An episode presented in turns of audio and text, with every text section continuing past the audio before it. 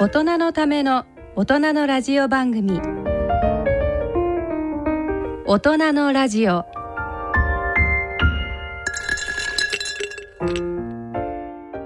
ご機嫌いかがでしょうか？東京肝臓友の会の米澤敦子です。今回は肝炎ウイルス新型コロナウイルスの抗体についてお送りします。それでは大人のラジオ進めてまいります。この番組は野村証券ギリアドサイエンシーズ株式会社アッピー合同会社他各社の提供でお送りします。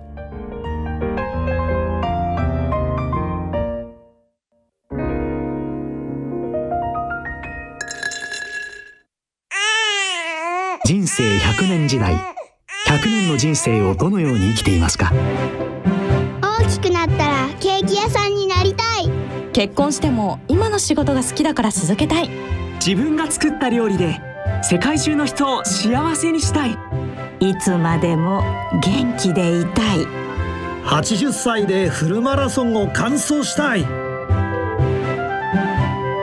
夢はどの世代でも大きく広がる。あなたの人生夢無限大。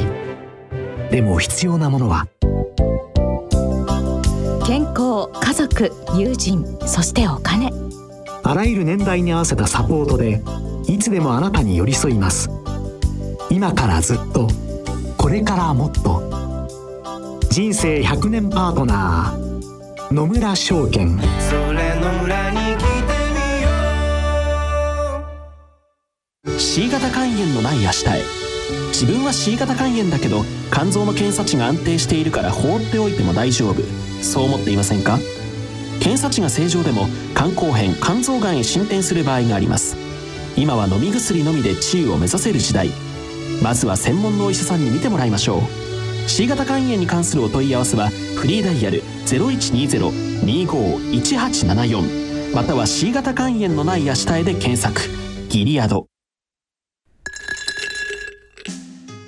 大人のための大人のラジオ。今回は肝炎ウイルス新型コロナウイルスの抗体について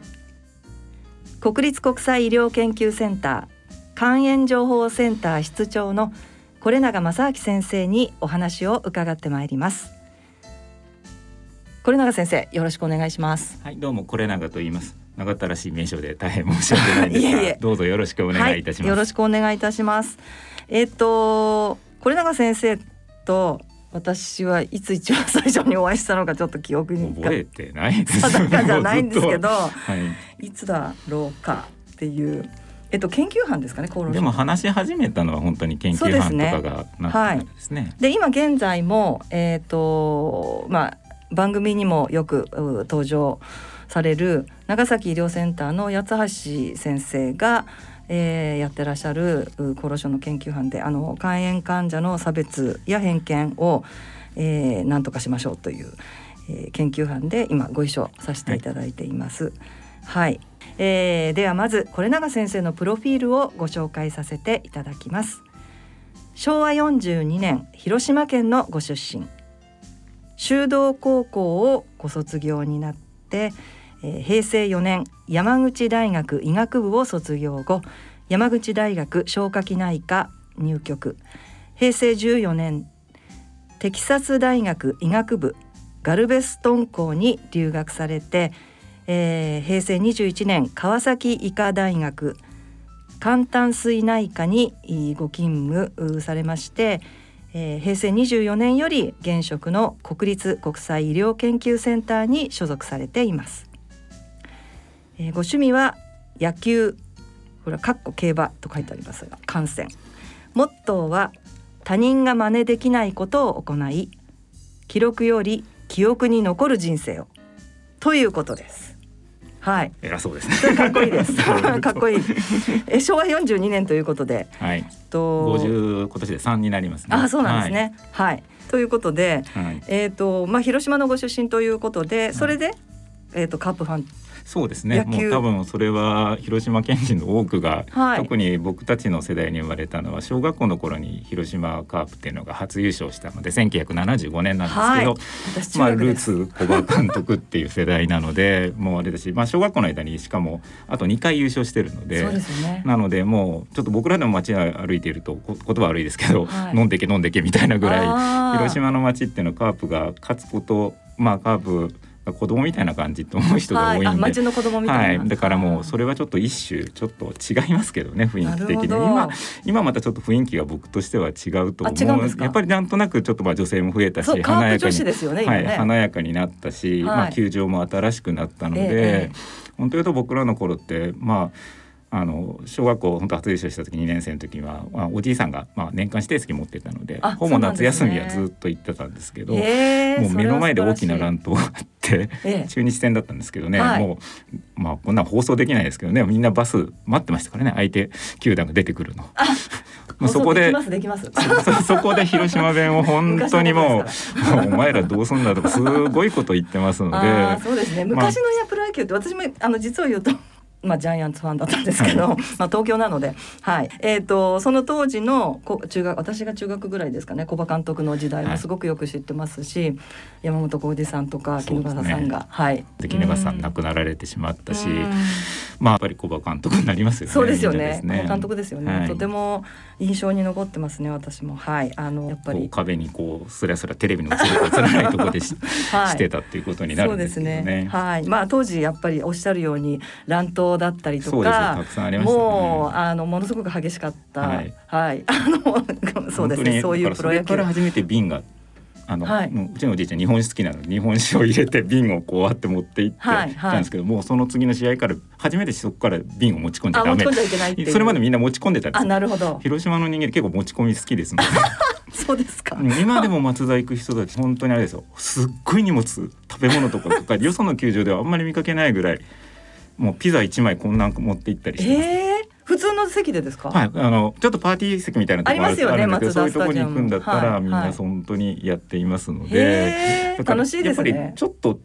違うっていうか、ね、私行ったことないですよ。はい。それは、はい、あのぜひあの今度機会があったら松田スタジアム、はい、あの2009年に松田できて以来年間指定席を持ち続けてますので、はい、そうなんですね。ほぼほぼ行かなくて、はい、まああの某そうですよ地元の地元の大学の先生にお譲りしてるんですけど。ですよね。だって広島ずっとこちらに東京に関東におられるのに、ほとんど行けないので。ですよね。まあ親があのまあ元気な時は連れて行ってあげたりえー、まあボンとそれぐらいしかないんですけどね。ねなかなかまあ、使えないですそうですね、はい、それはなんかあの皆さんのサービスのために購入されているような、ね、あのこのラジオ聞いて行ってみたいと広島に行きたいっていう人は僕に連絡してれば 送りますのであの連絡してください。しないでいただければと、はい、はい、あとはまああのカップファンも東京にもおそらくたくさんおられると思いますが、はい、どうぞお言ってください。はい、えっ、ー、とそれでえっ、ー、と小さい頃は野球はやってらっしゃったんですか、ね、そうですね。少しややってるんですけど、うんうん、まあ遊びでこう、はい、あとは中学校時代はバレエとかいろんなこともやってましたけど、はい、なるほどなるほど。でえっとまあ医学部山口大の医学部に進まれるわけなんですけれども、はい、えっと先生がその今医学部をあのに進まれたまあ理由ですけどお医者さんになろうと思ったきっかけというのは何なんでしょうか？はい、これはよく聞かれてよく怒られるんですけど、やはりまああの父親が医師だったっていうのがあります。すね、お父様がはい、まあ勤務医で今でもあのちょっとまあ病気しながらも週2回ぐらいは勤務してるんですね。84になるんですけど、そうです すごく幸せもんですけどね。そうなんですね。はい、まあ、素晴らしいです、ね、まだ働くことが好きみたいなので続けられてることはあるんですけど、まあそれが一つで、まあ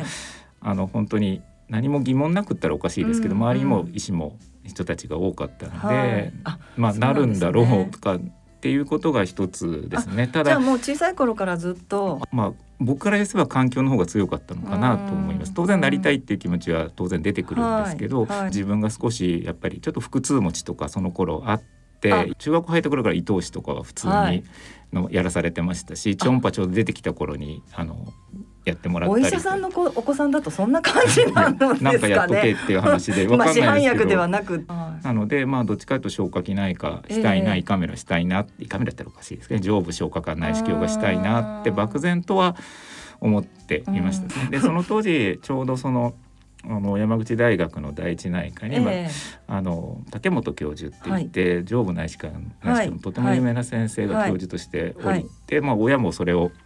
面接の時にそういうことで憧れていったらいいんじゃないかっていう、えー、まあいろんな言ってそれを言ったらですねまあ本当にちょうど医局員の先生がおられたみたいで、親切に。お前何がその先生のこと知ってるんだってかなり怒られたことも今でも覚えてますね。なんでそういう簡単な軽い思いで言っちゃいけないなっていうのはそこで学びましたし。で医者になって、まあ、卓球部に入ったんですけど、はい、その時の顧問の先生に前で自己紹介する時に今のお話をしたんですね。ええ、親がかん、まってそれが強く思いましたって言ったら、めちゃくちゃ怒られましたね当時の先生に。そんな気持ちで医者になるんだったらもうやめろって。いやどうまあ、今絶対言えないですけど、えー、うん、だからやっぱり甘甘いっていうか患者さんからすると多分もうちょっと医師になりたいと思ってこういうことしたいんだってあって、ね、いや先生私ラジオ始めてもう4年目になるんですけれども、はい、こうやって毎月毎月まあいろんなあの先生と、まあ肝臓の専門の先生とお話しさせていただいていて、はい、まあこのプロフィールなんかをまああの毎回毎回伺っているともうそこまでの思い入れがあって医者になりましたっていう方ってほとんどおられないのであのもうどうしても医学の道にとか人を助けたいとかっていう方なのかなと思ったんですけど、まあ、結構そうじゃないっていうことがあのよく分かりましたのでまあでもそんなおそらくそんなもんなんだろうなっていうのはあの最近はいやっぱり。医師が本当にあるのはその本当に上司の先生らにあって、うん、まあめめあの臨床系やる人ですけどね、えー、やっぱり上の先生と合う合わないもあるし、その人の教え方にもよるんですけど、何をもってこれ俺これやりたいっていうのは、本当24とか5を超えてからの人も結構いるんだと思いますし、すね、まあ、うん、後からに僕は結局大学院生に肝臓を目指す環境を作ってくれたことが今も本当それのおかげっていうふうに思いますね。うん、肝臓の専門今肝臓の、あの話専攻の話が出ましたけれども、まあ消化器内科からその肝臓を選んだ理由っていうのは、はいどういう？もちろんその僕が主催してる時にはその竹本先生に続いて、はい、次の教授だった沖田極教授って言って、はい、まああの在任中にはあの肝臓学会の理事長までなられる方で、えーはい、まあ肝臓が大きく、えー、あの大学院生もたくさん入って、入局者も多くて肝臓を目指していくと、はい、はい、地位が高いが出てきて、まあ、うん、学生時代にも今日新しいウイルスが分かったと沖田教授が話したのは、はい、あのみんな多分僕らの学生のに出席してる、えー、出席してる人間は、はい、覚えてると思うぐらい、まあ肝臓ってここからやらなきゃいけないんだっていうのがあったんですけど、まああのどちらかというとまあ沖田教授からまあどちらかというと肝炎や肝臓やってみないかと。特に肝炎をやってみないかっていう、ええ、僕自身は結構激症肝炎の患者さんを研修医の時に何にも ICU 行って見さされたのでで山口は特殊で肝がん班グループというのと、はい、肝硬変とかグループというのと、肝炎グループに3つに分かれてるんですね。で肝臓といえどもあまりお互いの臨床とか肝炎はその先生が見ると、はい、肝硬変とか、えー、あの腹水とかなったり静脈瘤とかだとまたその先生が見る、うん、で肝がんになると肝がん治療チームが主催して決めるっていうことなんですけど、はい。はい、当然僕らがあの肝がんの治療に入るの一緒にやるわけなんですけど、はい、ただもう決定権がそこにあるので、えー、だから肝炎は肝炎と。で特にインターフェロンになるともうインターフェロンばっかり僕は打ってるっていうことになります。まさに、ね、平成4年の入局した頃なんてインターフェロンが保険に通ってったばっかりなので1993年とか。92年です、ね、平成4年なので、インターフェロンが当然僕たちその頃注射当番で回るので採血とか注射をするので、はい、まあ、インターフェロンの患者さんばっかりですね、ね、もちろんあとは肝臓がんですけど。その時打ってます、はい。はいはい、もう本当に今考えれば2週間と4週間の治験とかですね。ものすごい量のインターフェロンを打ったりとかってなるほど。1型も2型もわからない中でそそれをそれを僕たちが注射してたとか皆さんに苦痛を与え今考えると。あの当時はやっぱりそれしかなかったし、それがもう希望の光みたいな感じの,、のところの C 型肝炎の患者にとってはですね。っていう部分まああとは専門医にとってもおそらく、はいあのそうだったんだと思うんですけど実際にあれで排除できた、まあ、当時はおそらく新潟の方だったんでしょうけど、はい、もうたくさんおられたので、うん、そうですね。あそこからスタートですね。そうですね。で、はい、まあ、それは全部だから肝炎グループが主催してやるので、うん、あんまり肝、はい、だから肝臓が今山口大学で専門してる人もずっといると思うんですけど、えー、あまり肝炎のことには携わらないっていうぐらいしっかりされていて、まあ、研究もその上にひっついてくると。いうことになるほどそうなんですね。で多分後から話題になる PCR とかも、はい、山口大学は自前で自分の研究室でどんどん PCR の機械を買ってやったのは、多分あの他の医学部の研究室より早かったと思うので,、まあ、そういう目の付けどころとかがやっぱり沖田教授とかその辺りが素晴らしかったんだと思いますね。はい。まあ、それが結局、まあ、肝臓に入ったのは沖田教授で、まあ、そこを盛り上げてきたのは医局員とかいろんないろんな先輩とかの雰囲気が、本当にまあ僕は希望するっていうよりはみんなで盛り上げていただいたっていうんで、それは本当感謝しかないですし、もっと言えばあのあの嫁も医者なんですけど、同じ肝臓内科でやってるので、まあほとんど戦友みたいな感じでやっているので。えっと立ち入ったことを伺いますけども、はい、奥様はその当時からそういう話なんですか？いやいやそれはない。それはもう三十超えてからですね。あそうですか、はい、大学院生が終わってからじゃあその当時はまあ知り合いというか。もうだからほぼ毎日飯を一緒に食ってっていう、ね、あのもう実験しててっていう感じですね。大学院になると本当に。まあ、血管造影とか肝がんの治療下手すると6時7時過ぎるんですよね。はい、で月曜日と金曜日が血管造影なんで金曜日の晩に当たるともう7時なんですよね、えー、まあ、そこからご飯食べてさあ実験するかっていうのが。あなるほど。でもそういう人がたくさんいるので、まあ、今だったらかなりまあ、パワハラとかブラック、ね、ブラックなところになるんですけど、ね、働き方改革に引っかかりますね、はい。はい、もちろん院生なので大学院生大学から給料もらっていないです。もらってないです、ね、でもでも検査は自分の技術を上げるためですからっていうことです。何も思わず手伝っていて終わったら自分の学位のためだからやるって。まあ多分それは今の若い人に絶対通じないですけどね。いやちなみにあれなんです。私はあのお会いしたことはないんですけれども、はい、あの国立国際医療研究センターの河野大病院に以前はお勤めで、はい、奥様もですね、はい、まあ先生は今も今いらっしゃいますけれども、でえっ、ー、とエコーの検査をやってくださるのが。もう本当に丁寧でっていう噂をもういろんな患者から私は聞いていて 電話から何か。そうなんですよ。で先生がいなくなってしまったの。これなんか先生がいなくなってしまったのが本当にとかって追っかけていこうかしら。エコーだけみたいな感じが山ほどいてなんですよ。という、えーと、評判の、えー、先生でいらっしゃいます。はい。うん、ですので、はい、まあある意味 僕はそうやって、はい、そういう嫁にまで助けられてるっていう感じですね。はい。えー、はい、そして、まあ、先生はあの、まあ、臨床医としてご活躍されてるんですけれども、はい、忘れられない患者の思い出などは何かありますか？そうですね。これ言うとキリがなくて、うん、まあどちらかというとやっぱり亡くなられた患者さん30歳の人とかで最後、はい、あの亡くなられた時に結婚したかったって亡くなっていくのを見てもそこだけで涙がやっぱり僕の上野先生が泣いてましたからねその時に。十何年一緒に見ますから二十歳ぐらい型肝炎当時はやっぱり、はい、なかなか厳しかったですよね、ね、今と全然違って。はい、はい、もちろん最初に亡くなった C 型肝炎の肝がんの患者さんとか、うん、昔は3か月ぐらい平気で入院してるので、はい、研修やること毎日話しに行くことしかないんですよね。たら奥さんもどんどん痩せ細っていくし、はい、であのこっちはただ点滴の注射とかするだけなんですけど、話するだけで。やっていって、もう最後解剖の話する時にどうぞ勉強していってくださいとかっていう、まあことなんてすごくあるんですけど、まあやっぱりまあ、今日挙げるとすれば、はい、一番あれなのはこのペグインターフェロンリバビリンっていうのが、ええ、2002年本当留学行く前に平成10年治験が始まったんですね。一人ちょうどその旦那さんが C 型肝炎の肝を長くやって亡くなったと、え、で奥さんも C 型肝炎でずっと言っていてやっぱりもう旦那さんが亡くなるまではっていうことで、まあこういう治験ってそういうことを強く言っちゃ、意思を入れちゃいけないんですけど、やっぱりやってみませんかって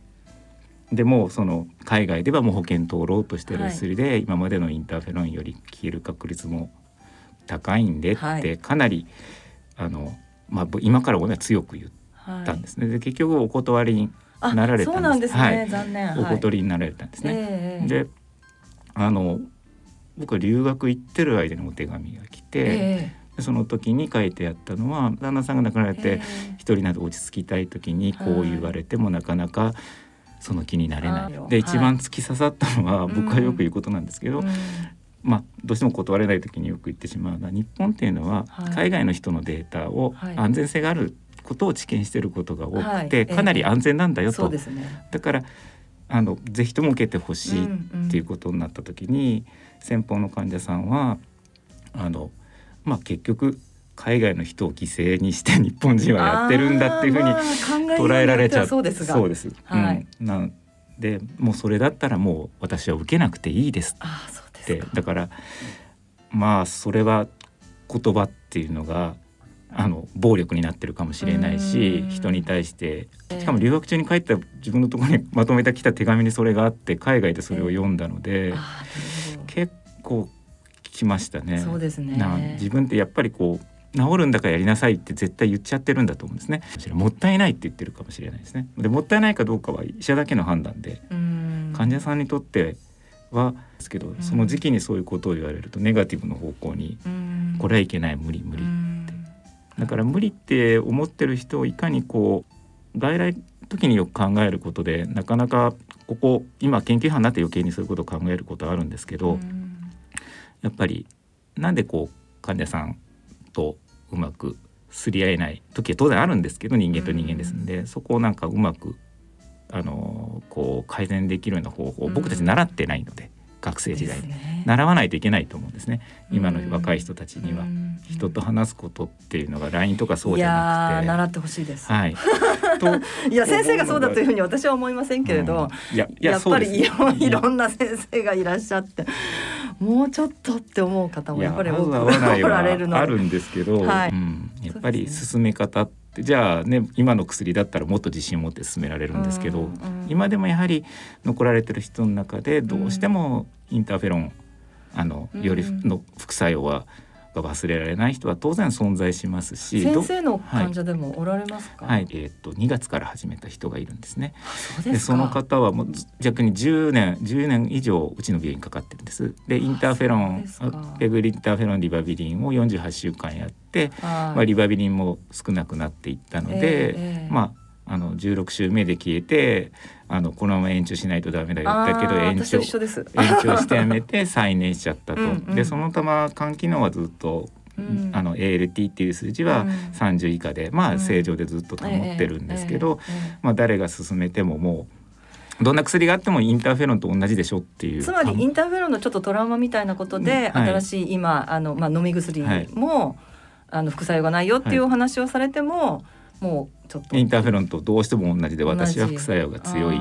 っていう話になってその間に3人医師が変わってるんですけど、うんうん、まあみんな同じような。まあ、1回目はもう最初会った時は絶対言わないんですけど、うん、2回目来た時に「やりませんか?」って言って、まあ、向こうはまたと思われたのかもしれないですね。うんすね。ただ少し主要マーカーとかがぐっと上がったのでその時にですね。よくよく調べると実は血小板とかもゆっくり下がっていってると。20だったらその20 10年前はもう1 5 6になると。ね、だからでそういうことがあって、はい、本人に勧めて言ったら苦情の電話来ましたね。あそうですか。当然。もういらない治療を勧められるとかっていうのは今カルテに書いてあるんですけどそういう電話が。でもその看護師さんがまた電話をちゃんと聞いてくれて、うんうん、ちゃんと話してもう一回っていうことで結局2月からは家族を交えて。結局あれですね、はい、やり始められたんですね。です。型肝炎の治療で、ね、やっとねコロナなんで病院に来ないってまた言われますし薬をまた取りにもらったりとか、ね、採血だけもう4時にしといてとかやっぱり副作用心配ならそうですよね、はい、でもとにかく口内炎とかもできるとかいろいろ電話かかってくるんですけど、はい、ね、やっぱりこれはどうもその時はでも治るんだからって思っちゃうんですけどね。あの私も同じ治療をしてますけど、はい、ペグリバってあのインターフェロン治療してますけれども、はい、その時の治療と比較して今の治療あれこんなっていうふうには絶対思ってると思います。はい、こんなもん何にもないよっていうぐらい。うん、でもそれでもその副作用の怖さとかあんな心臓思いしたことないと、まあ、最終的に、ね、あのお子さんがそういうふうにお子さんがやっと一緒に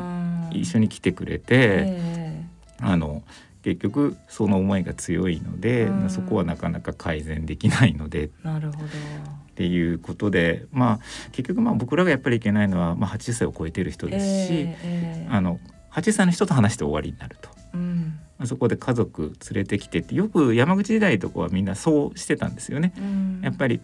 あの都会の人になると結構お一人で、うん、ああ来るんだってそうですね。けど田舎まあもう山口とかそういうとこになるとご家族と一緒に来て、当然車じゃないと来れないので、みんな車で飛んできてこうするので、まあ家族がいるんですよね。何気なく家族にも話してって言うんですけど当然その80歳の人が家族に伝える言葉をもうまた聞きなのでうまく伝わらないし、ねね、もしかしたら家族も安心してるんで、うんうんうん、都会に来てもまあ全然話 経歴から変わっちゃってますけど、はい、あの本当にこっちに来て思うのは、えー、あのやっぱり家族と話す機会が少し減っ、ね、あの外来中に減ったっていうこととあの、まあ、山口みたいな狭いところってみんな医者も知り合いですので、困ったらこの先生っていうのが分かるんですけど都会の先生って今みたいに医局を持たないので、医局がいいか悪いか別にして知り合いがこの先生もう、ね、心とこ医者同士も話してこの先生信頼できるっていうのは学会とか出てたりいろんなところで話ができればいいんですけど、はいえ。ー、話さない先生になったらじゃあどこ紹介するのってじゃあ自分とこのこんなことを医療機関で言っていいのか知らないですけど病院の中でその先生って大丈夫と思ってももしかしたら紹介せざるを得ないなんて、はいね、これは患者さんのメリットにはならないですからね。ね。からまああのまあちょっとお話はそれましたけど、はい、やっぱりあの医師っていうのはもうちょっとこう、えー、うん、じまあなかなか時間ないんですけどねしっかり家族と皆さんお忙しそうですもん。話をできたら理想ですけどね。でこんなに治りやすくなった C 型肝炎の薬を使うことですらまだあのやはりすごく嫌って思う人はそうですね、うん、でも良かったですね。2月から始められた、はい、ということなので。はい、はい、もうそれは本当に素晴らしいです。あのウイルスが完全に排除されることを、はい、あの期待しますね。はい、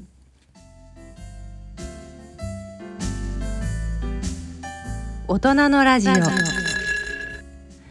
はいそれでは続いて、えー、肝炎ウイルスの抗体について、えー、本日は中でも新型肝炎ウイルスの抗体についてお伺いしたいのですがまず、えー、C 型肝炎の HCV 抗体についてちょっと 漠然とですけどあのご説明いただけますでしょうか？はいわかりました。あのまあ、B 型肝炎の話はちょっとあの今回置いとくんですが、ね。はい、えっと、B 型肝炎には抗原検査、はい、HBS の抗原って言って S はサーフェイスって表面抗原なので、それがあるっていうことが B 型肝炎のまあ証明っていうことで、ですけど残念ながら C 型肝炎の抗原検査っていうのはまあ存在しないということになります。なので抗体検査で引っ掛けることになるんですが、あくまでその抗体陽性っていうのはまああのよく今抗体って話はたくさん出てると思うんですそうですコロナウイルスで。そうなんですね、えー、でそれをどう答えるかっていうのはいろいろ免疫とかいろんな話はあるんですけど、はい、免疫って何なのっていうのはもうものすごい難しい話なので、はい、シンプルに感染したことの有無ですね、はい、まあ、過去っていうのも言葉悪くしてもしかして陽性だったら今も感染したことがあるので、過去っていうか、まあ、とりあえず体の中に肝炎ウイルスが入ったことがあるかないかっていうことをシンプルに示す検査っていうことになります。はいなので、まあ、僕ら言うのは感染抗体っていう言葉で言うんですね。はいえええ、であのもちろんそこで今よく言ってる免疫っていうことをい。ろいろ言ってるとは思うんですが、あの要するに免疫をみんなどっちかというと解毒剤的な作用で思ってるんではないのかなと、ね、一度かかって、はい、今一度感染して、えー、抗体ができるとえーと、免疫ができる？そう免疫そうですね。免疫反応を起こしてもうあの C 型肝炎ウイルスが入ってくるともうそれをあの血液の中で入ってきた瞬間にもうあのけん喧嘩するっていうか、もう溶かしてしまって分かりやすく言うと、感染しないようにしてく。れる、はい、その防御するものが体の中にあるイコール抗体っていうふうに思うことも多いかと思います。もちろんそういう抗体例えば B 型肝炎の方は HBS の抗体さっきの抗体になると防御能力があるんですけど、C 型肝炎の抗体ってていうのは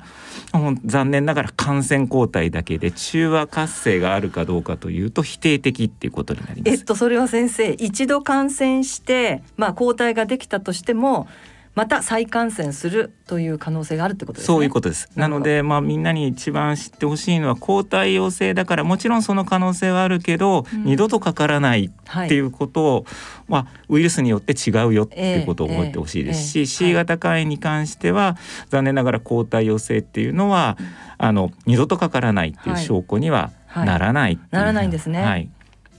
はい。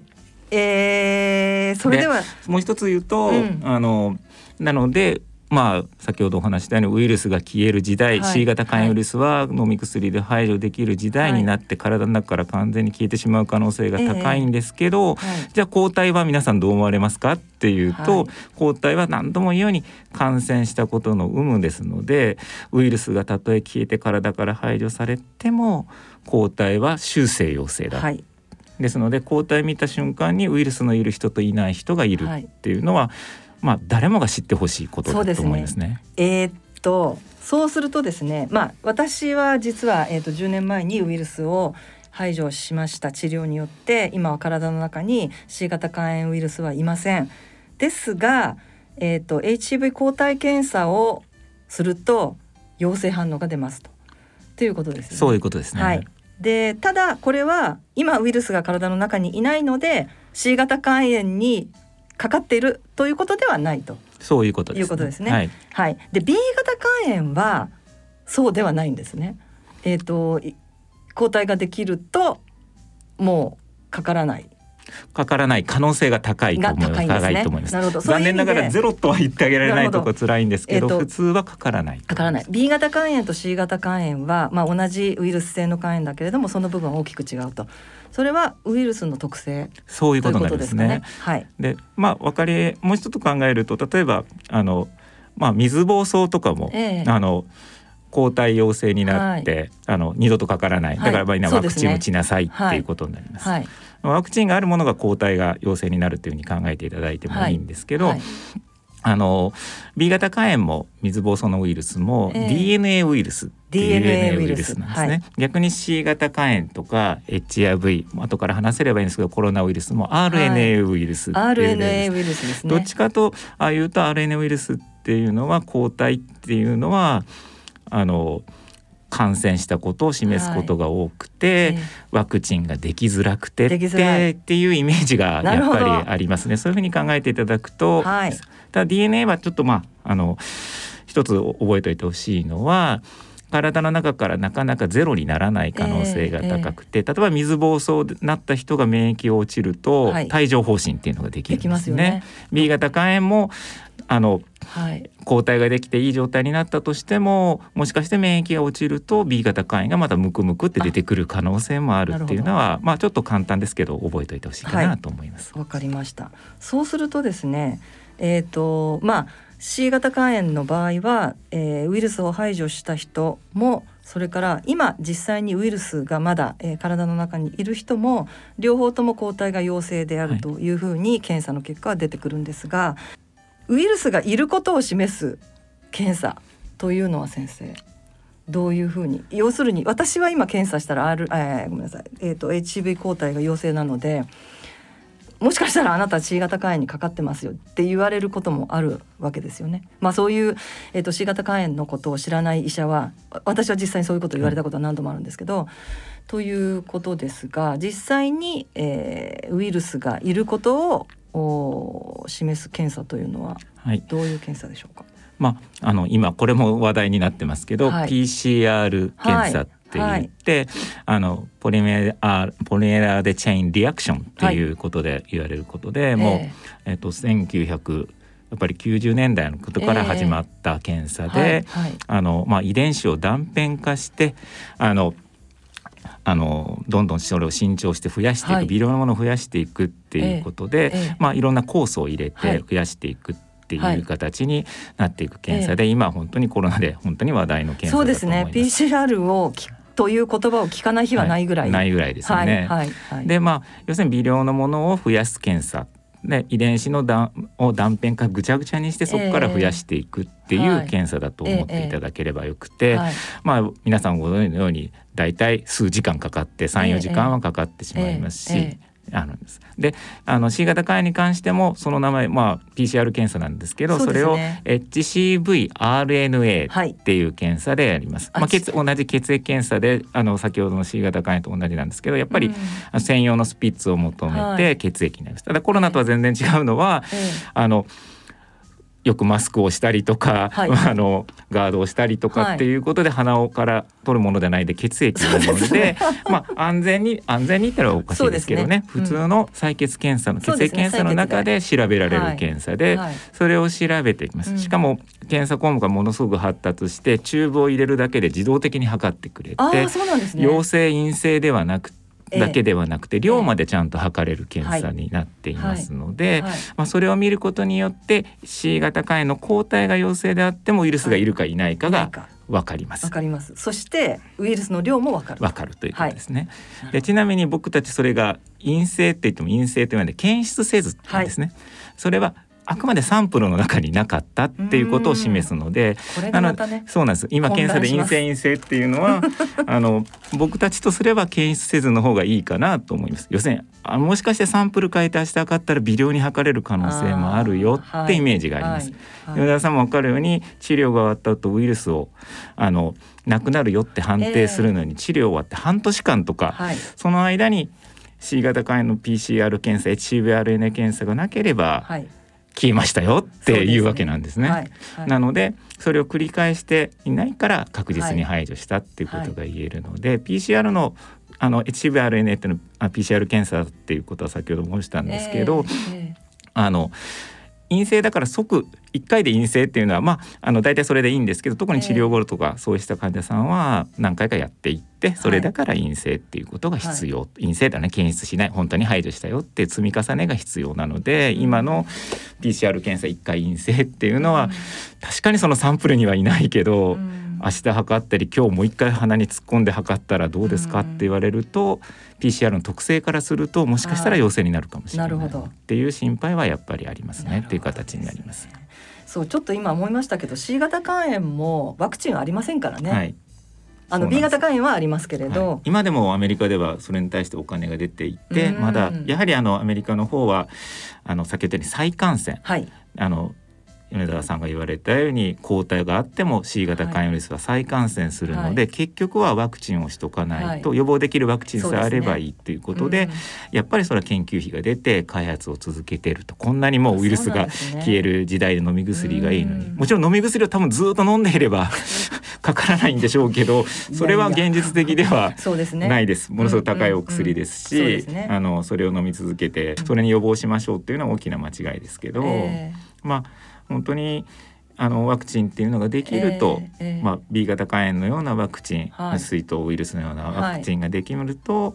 まあ本当に安心されるということだと思います。すね、はい、はい。なのでまだまだそこは研究は必要ですし、ね、まあそれは今度のコロナまあ、はい、あの新型コロナウイルスっていうのにも当てはめて考えていただくと、えー、C 型 B 型肝炎の理論より C 型肝炎の理論を頭に入れてやっていただくと少し分かりやすいのかなと思いますね。すね。はい、はい、RNA ウイルスとい。うことで、はい、はい、それでですね実はその今日先生に抗体のお話をしていただいたのは、えー、ちょっときっかけがありましてですね、えー、先生が、えー、最近、えー、作成されたウイルス排除カードこれ C 型肝炎のウイルスの排除のカードなんですけれども今ちょっと手元にあるのですが、えー、実はですね私たち電話相談を受けていて患者からですね今日これ永先生にこんなカードもらったのって本当にすごく嬉しくってっていうお話を聞いて私はあ先生こんなカード配ってらっしゃるんだと思ってそれであの実はそのお話も少ししていただこうかなと思って、まあ、あの抗体のお話ということになったんですけれども、えーとまあ、さっき私がちょっと言いましたが HCV 抗体検査というのが C 型肝炎のウイルス検査になるわけですよね。はい、あの C 型肝炎の検査を受けましょうっていうと、えー、抗体検査を受けさせられるんですよね。そうすると、えー、ウイルスを排除した人も、えー、陽性と出てしまう。ということで、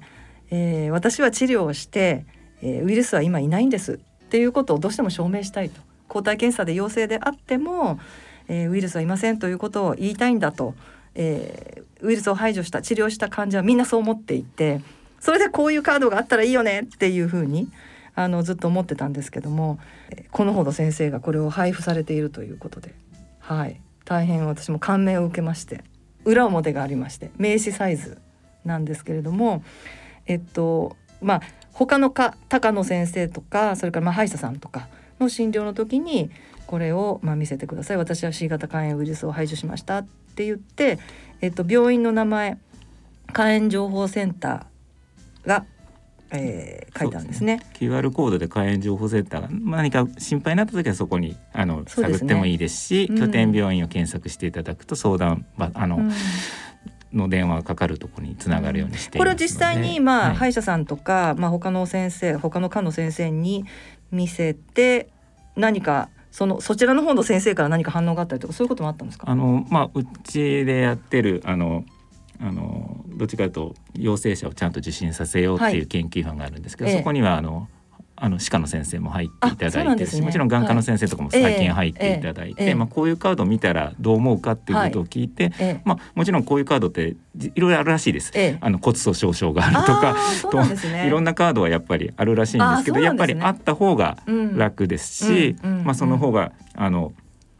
あの患者さん歯科の先生と逆に検査をしないので、はい、こういうのがあった方が当然楽だし、えーね、逆に患者さんってあの肝臓でかかってるっていうと紹介状を書いたりとかしてまた患者さん一本待たしたりっていうこともゼロじゃないので、はい、やはりこういう方があった方が嬉しいと。なるほどなるほど、はい、で、ね、こういう情報がある方を知りたいっていうのは、特にまああの若い今最近の歯医者さんとかっていうのはそういうことをすごく思ってる人が多いんで、えーはい、どんどん情報くださいと思ってるのは事実だ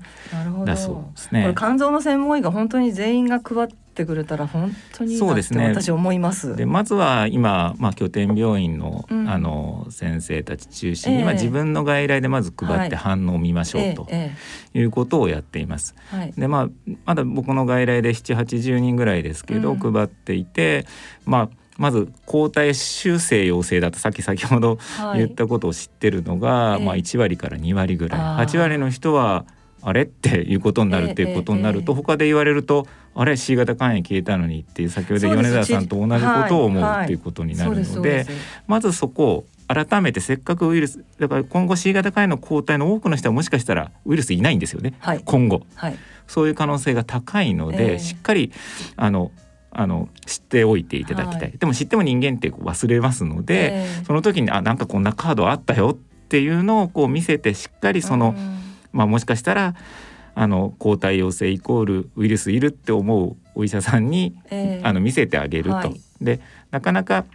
患者さんって言いたくても言えないことがやっぱり弱者の立場でしょうから、えー、先生が C 型肝炎できてるって言われたらわっと逆に不安の方が強くなっちゃうので、ね、そっちの方になるので、うん、これをもってかかりませんっていう意味でちょっと裏には、まあ、再感染に気をつけてとなり、まあ、日本では逆にまずか、どっちかと医者に向かっては日本では C 型肝炎感染にしませんよみたいなコメントも少しつけて、えー、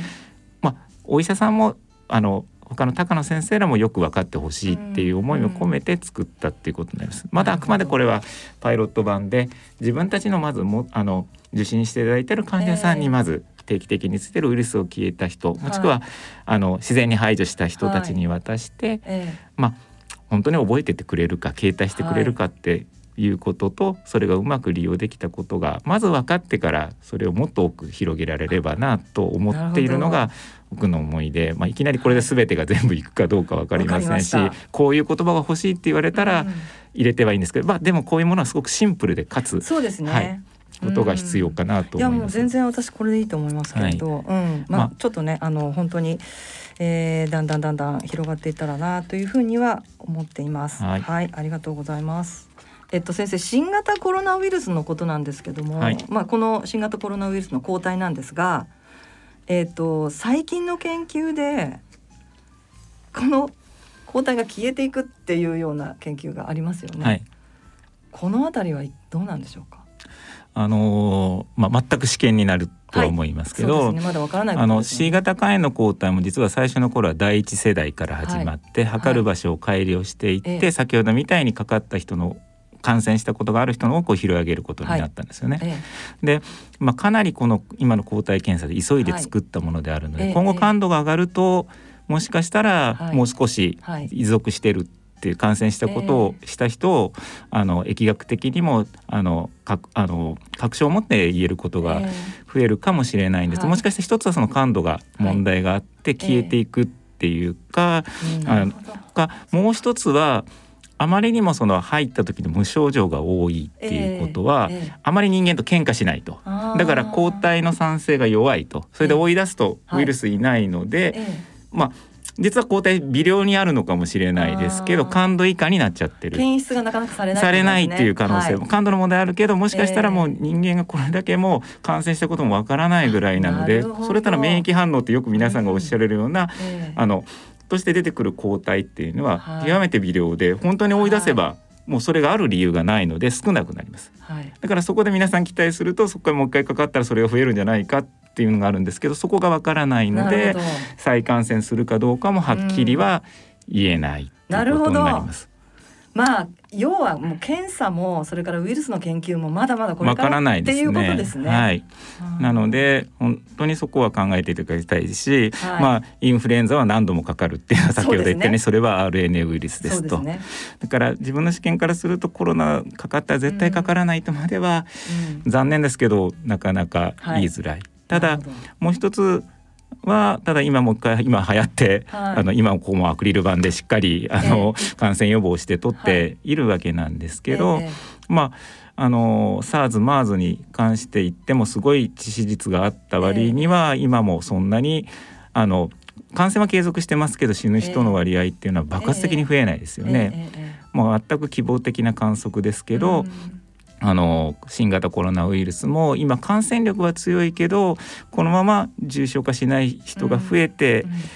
いくんであってほしいなと同じコロナウイルスなのでそうなるなら本当にウィズコロナイコールインフルエンザと同じような体制があって、あとはまあワクチンよりあの飲み薬がきっちりできてくれてあの検査してイコールすぐこの薬飲みなさいよって時代が来るのがいいのかなとは思ってます。はいかりました。ありがとうございます。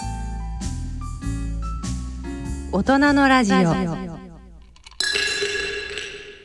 それではここで音楽をお聴きいただきましょう。これ永先生からのリクエストで渡辺美里でマイレボリューションはい。先生マイレボリューションですけどもすごくいい曲ですが渡辺美里さん何か思い出はありますか？そうですね。高校3年生の時に、うん、まあ、大学受験、はい、まあいろいろあってまあ何か元気がやっぱり出したい時にこの曲がちょうど耳に触れて、うん、まあ今でも忘れないのは共通一時受ける日がこれを聞いて、はい。はい、共通一時懐かしいですね。もう1月の時にあったんですけど 18歳の1月の時にこれ聞きながら、はい、聞いて試験会場に入った。もちろん家出る時も聞いてるんですけど。じゃあもう受験の思い出って感じですか？はいもうそうですね。これやっていただいてまあ大学入った時に最初のコンサートはまあ徳山に来てくれたので、えー、これに渡辺里に行ったっていうのは今でも覚えていますし、はい、まあもちろん小室哲哉さん作った人がここから有名になって、ね、まさか知ってかんへのそうですね。になっていくとはってそうですね。大使の一人ですからね。一、つですんで、うん、まあまあ、そういった意味でもなんかう、ね、うん、うまくつながってるものかなと思って、まあソレイテカープでもよかったんですけど ちょっとそれはそれは良かったですけど。それは、それはちょっとなんか嫌な気分になる人もそんなことはないるかなと思ったので、はい。はい、これにしました、よろしくお願いします、それでは最後に番組をお聞きの皆様へこれ永先生からのメッセージをお願いできますでしょうか？そうですね。いろいろあの喋ったので、もう十分メッセージ。は、あのしたと思いますけど、はい、まああの医者ってそんなにあの患者さんのためにやってるようでなってないこともあるので患者さんもできるだけこうあのしっかり意思を出してほしいなと思うし、はい、もし聞いてる医師がいるならやはり少し、えー敷居を下げた方がいいかなっていうのは50過ぎて思うことだと思います。でもう一つあの PCR 検査っていうのは私の学位論文でもう死ぬほど PCR をしたんですけどその当時は本当にあの5時間6時間かかる検査で、あの大変な検査で特に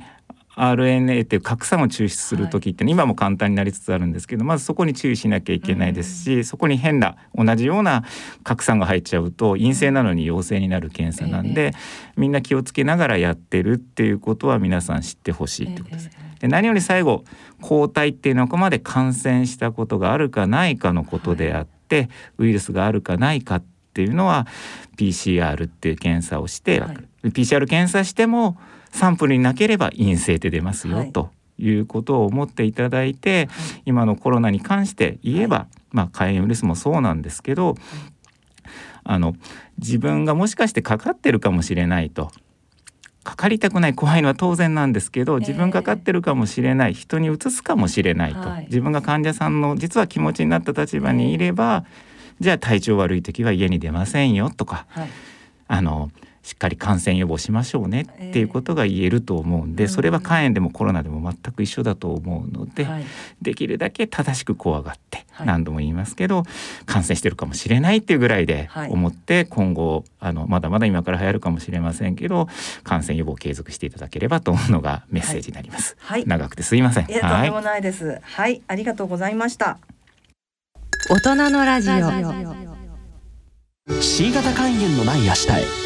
自分は C 型肝炎だけど肝臓の検査値が安定しているから放っておいても大丈夫。そう思っていませんか？検査値が正常でも肝硬変肝臓がんへ進展する場合があります。今は飲み薬のみで治癒を目指せる時代。まずは専門のお医者さんに診てもらいましょう。C 型肝炎に関するお問い合わせはフリーダイヤル0120-25-1874または C 型肝炎のない明日へで検索。ギリアド。アッピはおよそ130年にわたり医薬品開発に注力してきた企業の歴史と創薬の実績を受け継ぐと同時に新たな時代の要請に応えるべく誕生したバイオ医薬品企業です。これからも様々な疾患を抱えておられる方々の生活の質の向上に貢献すべく邁進いたします。患者さんの笑顔に貢献するを目指す私たちの大いなる可能性にご期待いただくとともに一層のご指導を賜りますようお願い申し上げます。大人のための大人のラジオ。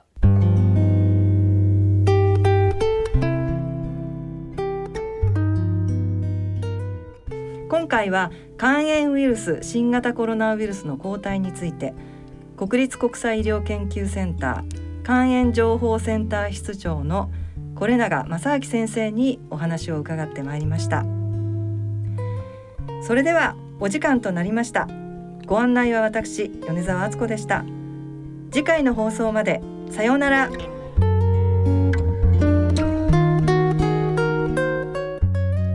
この番組は野村証券